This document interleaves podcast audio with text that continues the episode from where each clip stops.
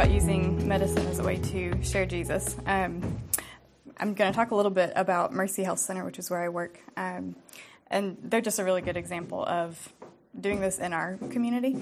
Um, I'm not a healthcare professional in any way, shape, or form, so um, the people that I interact with at Mercy, I cannot fix their diabetes, manage their blood pressure myself. Um, but working as a team, I've really been able to see how managing someone's diabetes and helping them see a cardiologist and things like that um, really does open the door to he, let them hear Jesus. Um, so I've been reading through the Gospels a lot lately, um, just kind of one after the other. Um, and you see a lot of examples of Jesus meeting both physical needs and the spiritual. Um, we see a lot of him healing the sick and casting out demons and raising the dead. And as you look at each of those instances, you see that um, Jesus doesn't do this just for crowd effect. Um, those miracles were not to be a crowd pleaser. Um, I think if he wanted to be a crowd pleaser, he wouldn't have called the Pharisees a bird of, of vipers. Um, but he does this to demonstrate his power to do two things his power not just to heal your body, but to heal your soul. Um, in Matthew 9, there's the story of the paralytic man. Um, his, his friends are so desperate to get him to Jesus. I don't think they necessarily wanted him to be there to have his sins forgiven, um, but that's what Jesus does first: is he forgives his sins, um, and then to demonstrate his power to do both, he then heals his body.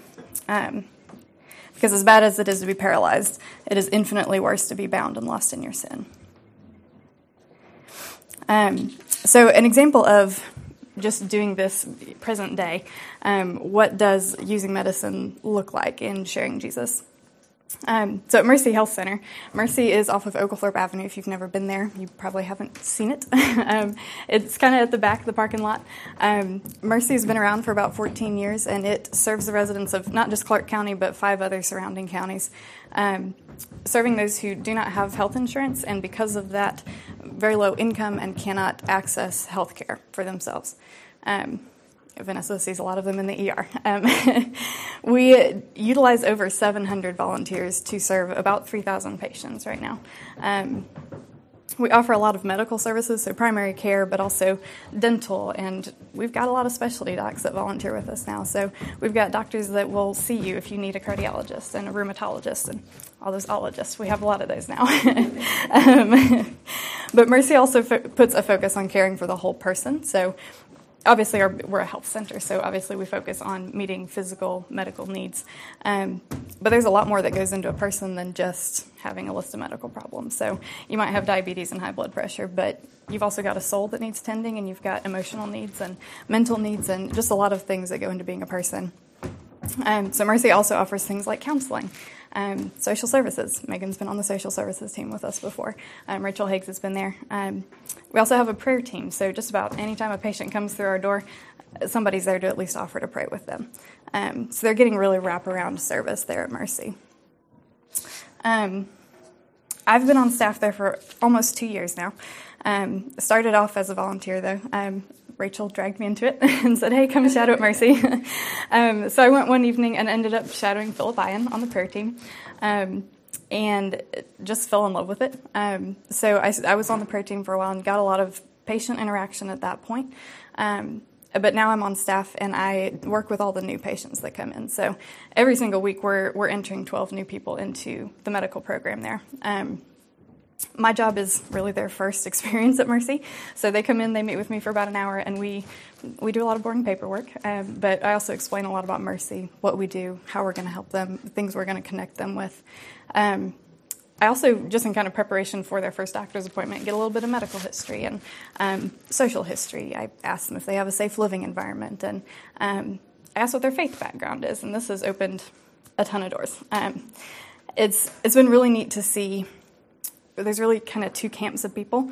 Um, I'm either sitting there and hearing really cool stories of how um, God has brought this person through some hard things and or how he's walking with them now through hard things and just hearing really good testimonies. Um, the, the, other camp is people that are walking through the hard things and they don't have Jesus yet. My job, I'm very spoiled. I get to talk about Jesus if they're in that spot. um, so, and I'm allowed to. And at that point, you know, we've sat there in my office for an hour, um, and they have heard all these things about these people here at this place that they leave at the end of the day feeling like, hey, these people might actually care for me. Um, and so, even though I cannot do a thing to help their blood pressure. I cannot address their congestive heart failure. Um, they they leave feeling like they might actually be loved as, for who they are. Um, and I've had a lot of opportunities to pray for people that normally wouldn't let someone do such a thing. Um, and I think part of that is because they know that one of their biggest barriers has finally been addressed or removed. You know, finally they know that someone's going to help them get their health under control. Now they can focus and let me talk to them about the spiritual, about their soul. Um, so I just want to share a couple stories. Um, God has been working at Mercy just through a lot of people, not just me, but volunteers that we have and the rest of the staff. Um, just in the past year, we've had two patients this year decide to follow Jesus. Um, really cool. um, Tim Savell, Patrick Savell's dad, Tim, volunteers there as a prayer, really a prayer warrior um, on Thursday afternoons. Um, he led one to Jesus a couple weeks ago. Um, I've also seen just a lot of people, like I had a, a transgender woman come into my office at one point um, who's just really had a lot of hate thrown at her and a lot of just a lot of hate. Um, and after a couple weeks of being with us and meeting with our nurse practitioner and just various people, um, she left us a note just thanking us for being a place where she could finally feel loved um, and not hated for who she was. Um, not at salvation yet, but progress. Um, she knows that we're a safe place and safe people to come to. Um, I've seen people's hope just for the future be restored. believers, but just lost lost a lot of faith. Um, one patient, first time she'd ever walked in my door, um, newly homeless, really stressed out about it, in a lot of physical pain, throwing up in my trash can, um, just in a spot of just no hope and panic and not knowing what to do.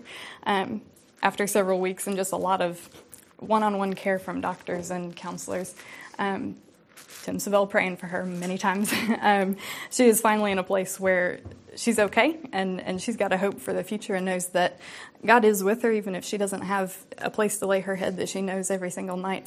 She knows that God's there and God's going to provide that place for her every night. Um, so just seeing people's hope restored.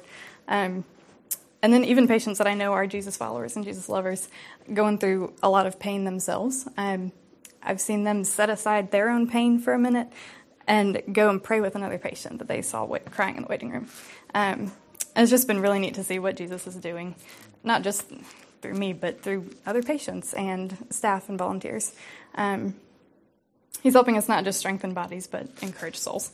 Um, so, as far as, I guess, prayer, um, I know One Hope supports Mercy a little bit financially, but you guys support me, which is huge.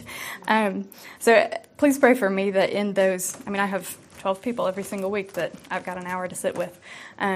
Pray that I'm bold to take advantage of the opportunities that He gives me with those people. Um, and for wisdom, another thing that I've noticed um, over the past couple of weeks, we have had a huge influx of Arabic speaking families come into Mercy. Um, I had one, one Muslim family come into um, come into my office, and I think he went back to the mosque and told all his friends. So I, have now been getting a huge influx of Arabic-speaking families, and um, they don't they don't usually let me pray with them or anything like that. But we've had conversations about prayer and what that looks like for them and what that looks like for me, and um, it's just been interesting. I don't know what God's doing there yet, but um, just pray for wisdom in, in that because that's that's a culture that I'm not as familiar with. So I can sit and I can talk to a, a Catholic Hispanic person really well. Um, not so much with a Muslim person. I just don't know. So pray for wisdom there, um, and just for continued open doors and seeds to be planted. So that's kind of what mercy does. Um, just one more way, one more opportunity that God gives us to slip through a door and, and talk about Him.